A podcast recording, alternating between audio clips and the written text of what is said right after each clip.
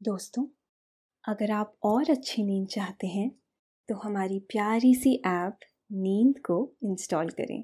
इस ऐप पर आपको एक्सक्लूसिव स्लीप स्टोरीज मिलेंगी। इंस्टॉल करने के लिए आप हमारी वेबसाइट नींद डॉट ऐप पर ज़रूर आइए। नमस्कार, मैं हूँ पायल। आज सुनिए लेखक रजत की लिखी स्लीप स्टोरी। मिट्टी की खुशबू। हमारी ज़िंदगी और तितलियों के पंख में ज़्यादा अंतर नहीं होता। ना हम ज़िंदगी को देख सकते हैं, ना तितलियाँ उनके पंखों को। बस इसे जी कर देख सकते हैं, उड़ कर देख सकते हैं। मयूरी भी अपनी ज़िंदगी से कुछ दूर, अपनी प्रकृति से कुछ दूर हो गई है। उसके बाबा किस तरह उसे खुद के करीब लाते हैं, किस तरह वो अपने आप को प्रकृति में फिर से शामिल करती है आइए सुनते हैं इस दिलचस्प अफसाने को, लेकिन पहले आप अपने आसपास की सारी लाइट्स ऑफ़ करके आराम से लेट जाएँ।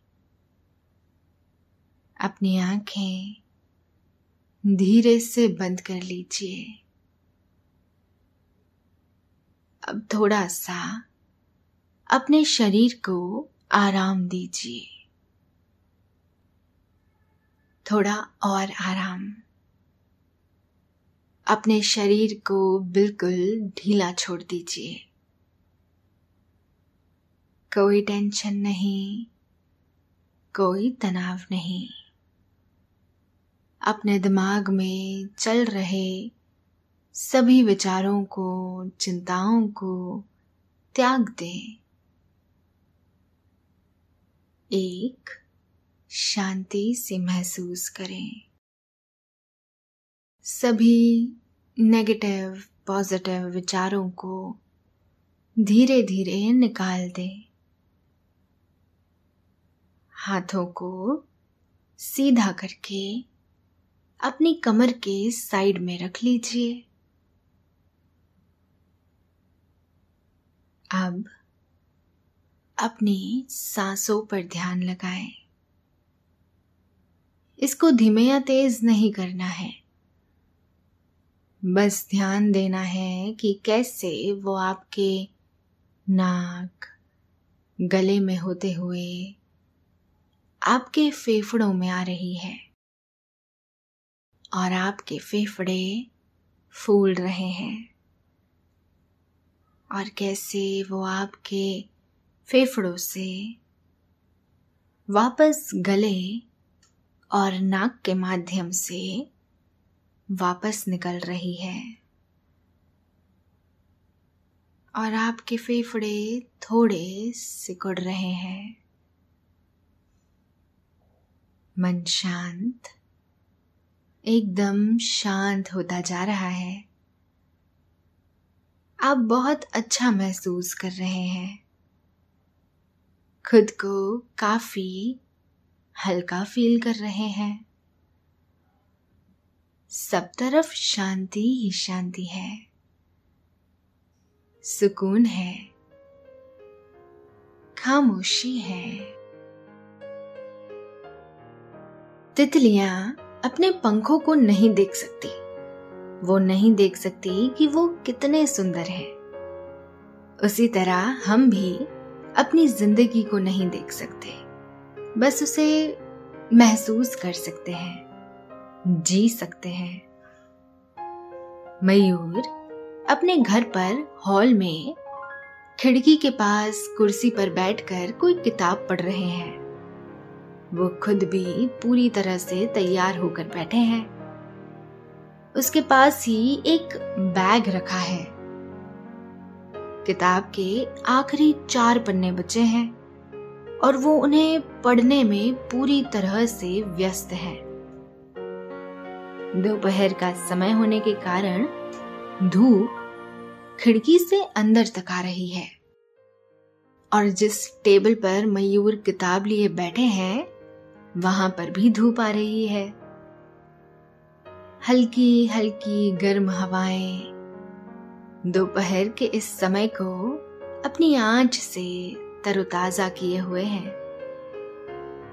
किताब के आखिरी पन्ने की अब बस चंद लाइनें बची हैं। जैसे जैसे अंत करीब आ रहा है, उनकी आँखों की चमक और चेहरे की मुस्कान बढ़ती जा रही है। जैसे ही उन्होंने आखिरी शब्द पढ़ा, उन्होंने अपने दोनों हाथ उठा लिए और ज़ोर से बोले, आहा, क्या किताब है? फिर वो कुछ देर किताब की ओर देखते रहे। कभी उसके कवर की ओर तो कभी बैक कवर की ओर तो कभी अंदर से उसके पन्नों को। और फिर कुछ देर वो लेखक के नाम की ओर देखने लगे और मन में कहा, काश मैं इनसे मिल पाता। उन्होंने किताब रखी और उठकर सामने रसोई घर से पानी लिया और कुर्सी पर बैठकर पानी पीने लगे। पानी पीकर उन्होंने घड़ी की तरफ़ देखा। ग्लास रखा और खिड़की से बाहर देखने लगे। मयूर की उम्र साठ वर्ष है। और वो अकेले शहर से दूर बने इस घर पर रहते हैं, जो जंगल और गाँव के नज़दीक है। घर तीनों तरफ़ से पेड़ों से घिरा हुआ है।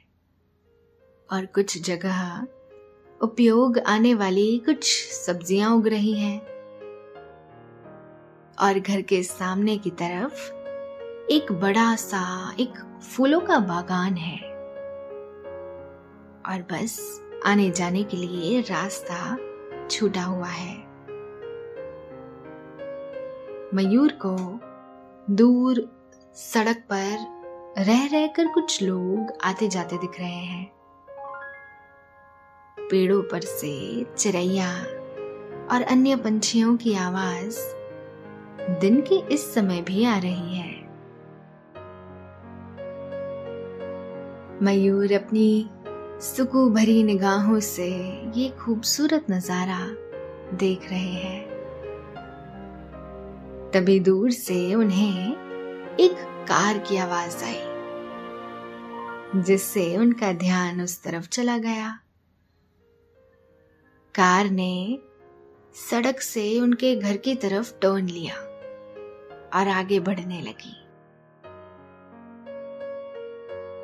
कार आकर घर के सामने रुक गई। मयूर खिड़की से बैठे बैठे ही ये देखते रहे। कार का दरवाज़ा खुला और अंदर से एक लेडी निकली। दोनों एक दूसरे की तरफ़ देखकर मुस्कुरा दिए। मयूर ने उन्हें देखकर मुस्कुराते हुए कहा, मयूरी, तुमने देर कर दी आने में। मयूरी, मयूर की बेटी और शहर में एक एडवर्टाइजिंग कंपनी में काम करती है। कुछ दिन पहले मयूर ने मयूरी को बुलाया था कहीं जाने के लिए। उन्होंने कहा था, मयूरी मुझे कहीं जाना है और मैं तुम्हारे साथ जाना चाहता हूँ। कुछ दिन की छुट्टी लेकर आ जाओ। मयूरी ने जवाब दिया, कहा जाना है बाबा? अभी छुट्टी मिलना वैसे थोड़ा मुश्किल है। मयूर ने कहा, कुछ अधूरी ख्वाहिशें हैं जो पूरी करनी है। मयूरी ने आगे कुछ ज़्यादा नहीं कहा, और अगले ही दिन उसने आना तय किया, और अब वो यहाँ है। मयूरी ने कार के दरवाजे पर अपने हाथ रखते हुए कहा, आप तो शहर को जानते हो बाबा, कहा कुछ समय पर हो पाता है, पर देखो, अब मैं आ गई हूँ। मयूरी दौड़कर अंदर आई। और मयूर को गले लगा लिया और कहा, आप कब से तैयार बैठे हो? मयूर ने कहा, सुबह ही हो गया था। बार बार क्या तैयार होना? मयूरी ने कहा, ठीक है तो चलो। आपकी ख्वाहिशें पूरी करते हैं। मयूर मुस्कुराने लगे। मयूरी ने कहा, पर वो है क्या? मुझे आपने अब तक ये नहीं बताया। मयूर ने कहा, रास्ते में बताता हूँ, चलो।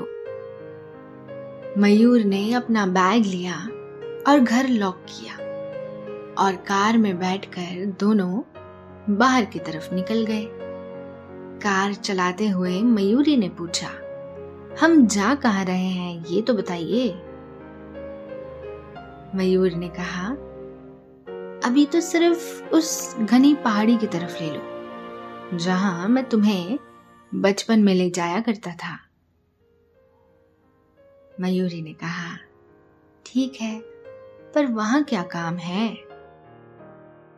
मयूर ने कहा, काम तो कुछ नहीं है, बस कुछ देर वहाँ बैठ जाएँगे। मयूरी ने इस बात पर और कोई सवाल नहीं किया। जब मयूरी छोटी थी तो मयूर उसे उस पहाड़ी पर घुमाने ले जाया करते थे। दोनों को ही उस जगह से बहुत लगाव था। मयूरी पहाड़ी के ऊपरी छोर पर अपने बाबा मयूर के साथ इस तरह दौड़ लगाती थी, जैसे उसे पंख लग गए हों। बचपन में मयूरी अपने बाबा की तरह प्रकृति के बिल्कुल करीब थी। पर जैसे जैसे वो बड़ी हुई, शहर गई, अपने काम में व्यस्त हुई, वो इन सब चीज़ों से दूर हो गई। मयूर को ये सब अच्छा नहीं लगता कि मयूरी प्रकृति से दूर हो गई है, क्योंकि ये ज़िंदगी के लिए आवश्यक है। मयूर ने मयूरी से कहा, बाकी सब कैसा चल रहा है? मयूरी ने जवाब दिया, सब ठीक है, हमेशा की तरह। सुबह से शाम तो ऑफ़िस में हो जाती है, फिर घर आकर टीवी देखकर सो जाते हैं, कुछ खास नहीं। मयूर ने गहरी सांस लेकर कहा अगर कुछ खास नहीं है तो उसे खास बना दो। मयूरी ने कहा, क्यों नहीं? दोनों कुछ देर तक शांत बैठे रहे। पहाड़ी अभी थोड़ी दूर है, और मयूरी का ध्यान रास्ते के साथ बाबा पर भी है। जब भी मयूर को कोई जीव या पंछी दिखता तो वो मुस्कुरा देते या कोई पेड़ दिखने पर। यूँ तो रास्ते में हर जगह पेड़ है। पर शायद उनमें से कोई उनकी खास पसंद के होंगे। मयूरी ने रास्ते में देखा, एक पेड़ रास्ते के बीच में है। उसके दाएँ बाएँ तरफ़ से आने जाने की पर्याप्त जगह छूटी हुई है। ये पेड़ आकार में काफ़ी विशाल और पुराना दिख रहा है। ये पेड़ आकार में काफ़ी विशाल और पुराना दिख रहा है। मयूर ने कहा, ये पेड़ दिख रही हो मयूरी? मयूरी ने कहा हाँ बाबा। मयूर ने कहा इसी पेड़ के नीचे तुम्हारी माँ और मैं पहली बार मिले थे। मयूरी ने चौंक कर कहा, क्या आपने कभी ये बताया ही नहीं? मयूर ने कहा, बताया था जब तुम बहुत छोटी थी, शायद भूल गई होंगी। मयूरी ने कहा हाँ हो सकता है। मयूरी ने पेड़ के कुछ दूर पहले अपनी कार एक तरफ़ रोक ली और पेड़ को देखते हुए कहा तो आप दोनों इस पेड़ के नीचे क्या कर रहे थे? मयूर ने मुस्कुराते हुए कहा, हम दोनों बारिश से बच रहे थे। मयूरी ने हंस कर कहा, रहने दो, आप और बारिश से बचोगे। आप तो बारिश में जाने के लिए बहाने ढूंढते हो। मयूर ने भी हंसकर जवाब दिया, तुम्हारी बात सही है, पर उस रात बहुत ठंड थी और बारिश का पानी ठंड में जैसे चक्रवर्ती ब्याज काम कर रहा था। हम दोनों ही ठंड से काँप रहे थे। तुम्हारी माँ के हाथ में एक लालटेन थी। जिससे वो रह रहकर अपने आप को आँच दे रही थी। मयूरी ने जिज्ञासा के साथ पूछा, फिर? मयूर ने कहा, फिर मैंने उससे एक सौदा किया। मयूरी ने कहा, कैसा सौदा? मयूर ने कहा, मैंने उससे कहा मेरे पास चने पड़े हैं। क्या तुम मुझे इस लालटेन से थोड़ी आँच दोगी? बदले में मैं तुम्हें चने खाने को दूँगा। और तुम्हारी माँ मान गई। ये कहकर मयूर हंसने लगा और मयूरी भी उनके साथ हंसने लगी। उसके बाद मयूर किसी ख्याल में खो गए। मयूरी ने भी उन्हें परेशान नहीं किया और धीरे से अपनी कार आगे बढ़ा दी। रास्ते में मयूरी को कई जानी पहचानी जगह दिखी, जो बचपन में उसकी पसंदीदा जगह हुआ करती थी। कुछ समय बाद वो दोनों पहाड़ी के पास पहुँच गए। दोनों कार से उतरे और मयूरी ने कहा यह जगह तो पहले से भी ज़्यादा खूबसूरत लग रही है। या फिर मुझे ही ऐसा लग रहा है? मयूर ने कहा, तुम बहुत समय बाद यहाँ आई हो, इसीलिए ऐसा लग रहा होगा। ये पहाड़ी रास्ते से थोड़ा दूर है और चारों तरफ़ से जंगल से घिरी हुई है। और ये पहाड़ी भी काफ़ी घनी है। मयूर को इसकी ऊपरी छोर पर जाने का एक आसान रास्ता भी पता है। ये नज़ारा देखकर मयूरी की आँखों में एक अजीब सी चमक भर आई और वो कहीं खो सी गई। मयूर की आवाज़ ने उसका ध्यान तोड़ा। तो फिर चलें। मयूरी ने कहा, चलते हैं, पर पहले आप ये बताइए कि वो क्या ख्वाहिश है। आपने अब तक मुझे नहीं बताया। मयूर ने गहरी सांस ली और कहा हाँ एक ख्वाहिश है जो पूरी करनी है। मयूरी ने कहा, कौन सी ख्वाहिश? मयूर ने कहा, कुछ है। जो गुम गया है, उसे फिर से ढूंढना है। मयूरी ने पूछा तो ये जो गुम गया है, वो आपको वापस चाहिए? यही आपकी ख्वाहिश है? मयूर ने जवाब दिया, और क्या? यही तो है, मयूरी ने कहा, और वो हमें कहा मिलेगी? मयूर ने बताया, कहीं भी मिल सकती है। हो सकता है आज इस पहाड़ी पर ही मिल जाए। मयूरी ने कहा, ठीक है, पर वो है क्या? मयूर ने मयूरी का हाथ पकड़ा और उसे पहाड़ी की ओर ले जाते हुए कहा, जब मिल जाएगी तब देख लेना, पर तब तक इस बारे में और कोई सवाल नहीं। मयूरी ने आगे कुछ नहीं कहा। बस मुस्कुरा दी और दोनों पहाड़ी की तरफ़ चलते रहे। पास पहुंचकर मयूर ने कहा, हम थोड़ा आराम से चलेंगे, कोई जल्दी नहीं।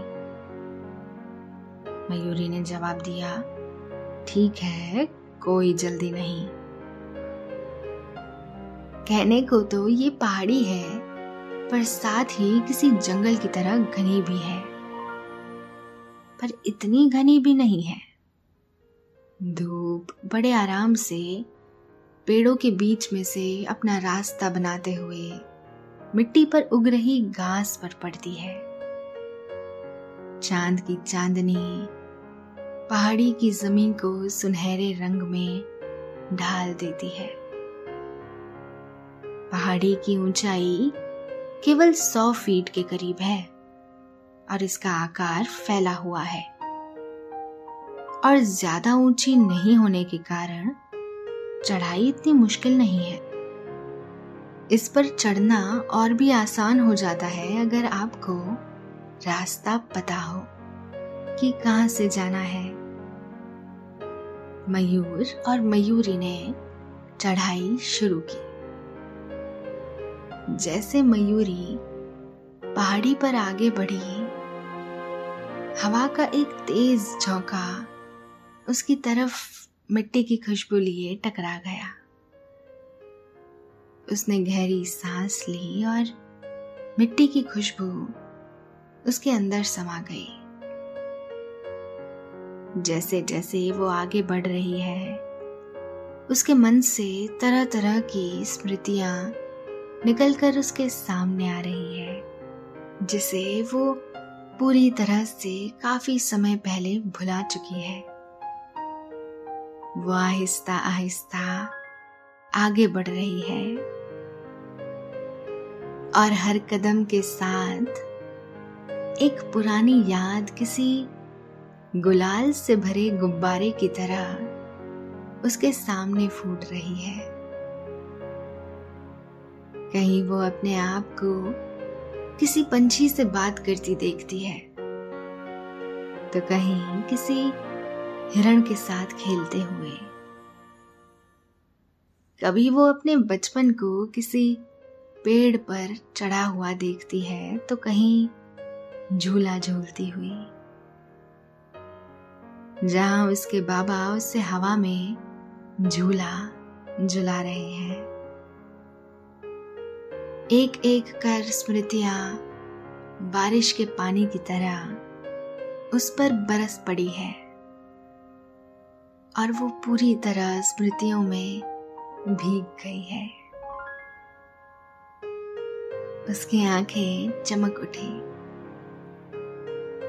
मयूर ने मयूरी की तरफ़ देखा तो कहा, मयूरी, तुम्हारी आँखें मयूरी ने कहा, कुछ नहीं बाबा, बस कुछ याद आ गया था। मयूर ने मयूरी के कंधे पर हाथ रखा और उसका हौसला बढ़ाया। दोनों और आगे गए, या ये कहें कि दोनों और ऊपर चढ़े तो वहाँ उन्हें एक बुज़ुर्ग महिला दिखी, जो एक गाना गाते हुए और नाचते हुए ज़मीन पर पड़ी हुई लकड़ियाँ उठा रही, लकड़ियाँ उठा रही है और उन्हें एक जगह इकट्ठा कर रही है। ये देखकर मयूर ने मयूरी को चुप रहने को कहा। दोनों उस महिला को देखने लगे। मयूरी ने जैसे ही उस महिला का चेहरा देखा, उसे फिर से कुछ याद आया। वो महिला बुज़ुर्ग से जवा हो गई और मयूरी के बचपन के साथ नाचने लगी। मयूरी भी नाच गाकर लकड़ियाँ एकत्रित कर रही है। कुछ समय तक वो स्मृति उसके सामने चलती रही। जब तक उस बुज़ुर्ग महिला ने उन्हें नहीं देखा और कहा हे hey, क्या देख रहे हो?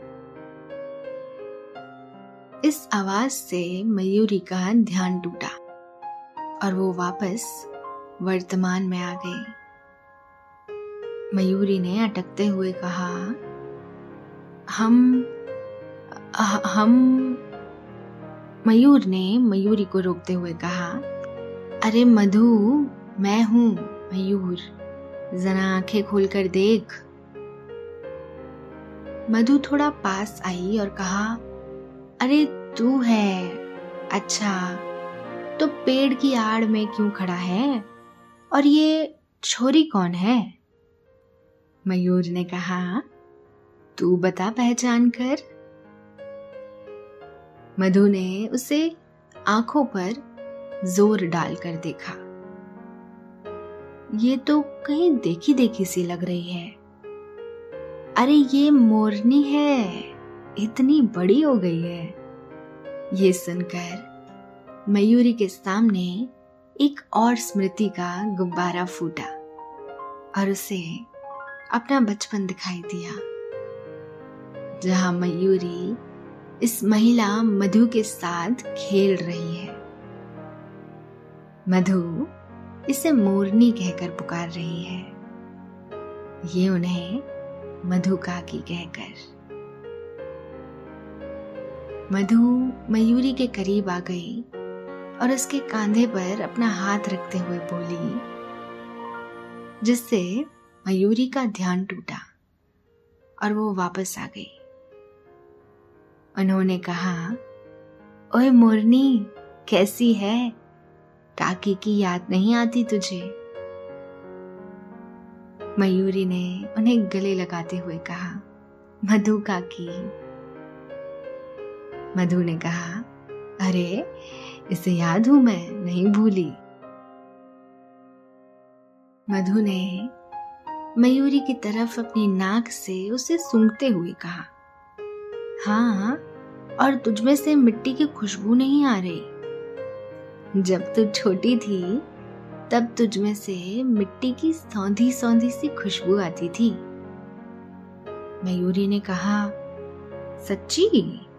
ये सच है बाबा? अब मयूरी की खुशी का कोई ठिकाना नहीं रहा। उसका मन किसी हिरण की तरह नौ नौ हाथ कूद रहा है। उसके सामने उसके बचपन की सारी यादें ताज़ा हो गई। काफ़ी समय तक वो बाबा और मधु काकी के साथ बैठकर बातें करती रही। मधु काकी ने कहा, कोई गाना याद है अब भी? मयूरी ने कहा थोड़ा थोड़ा याद है, पर अब गाओ तो याद आ जाएगा। मधु काकी ने गाना शुरू किया और मयूरी और मयूर को अपने साथ उठाकर नाचने लगी। तीनों एक साथ गाते हुए नाचने लगे। उनके साथ सभी झूमने लगे। काफ़ी समय तक तीनों झूमते रहे। फिर मधु काकी जाने लगी। और जाते जाते दोनों को अपने घर आने को कहा। जल्दी आना, आज रात का भोजन साथ में करेंगे।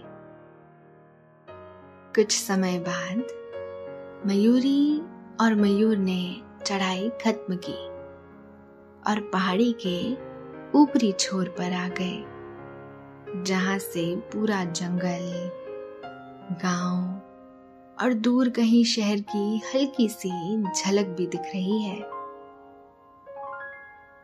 दोनों वहाँ बैठ गए और इस खूबसूरत जंगल और गाँव को देखने लगे। मयूरी के पीछे की तरफ़ उसे एक आम का पेड़ दिखाई दिया, जिससे उसे याद आया बचपन में वो इस पेड़ को अपना दोस्त मानती थी।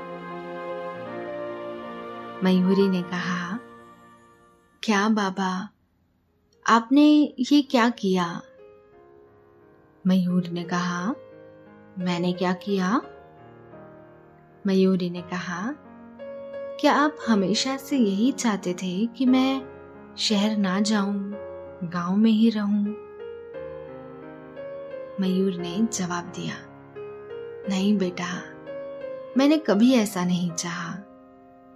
मैं हमेशा से चाहता था कि तुम तरक्की करो, आगे बढ़ो, पर साथ में ये भी चाहता था कि तुम्हारा प्रकृति से कभी नाता नहीं टूटे। पर वो हो गया। तुम इस प्रकृति से दूर हो गई। ऐसा नहीं होना चाहिए ना। तुम जो चाहे हासिल कर सकते हो इस प्रकृति के साथ रहकर भी। मयूरी ने कहा, आपने सही कहा बाबा, मैं दूर हो गई थी, पर अब मैं वापस आ गई हूँ। मयूर ने मुस्कुराते हुए कहा, मुझे पता है, तुम वापस आ गई हो। मयूरी ने मुस्कुराते हुए मयूर को गले लगा लिया और फिर कहा, पर रुको, ये क्या हुआ? मेरी ख्वाहिश तो पूरी हो गई। आपकी ख्वाहिश का क्या हुआ? वो क्या था जो खो गया था? हमें उसे ढूंढना भी तो है। मयूर ने शरारती मुस्कान देते हुए कहा, मयूर ने शरारती मुस्कान देते हुए कहा, वैसे वो मिल गई है। मयूरी ने कहा, क्या मिल गई?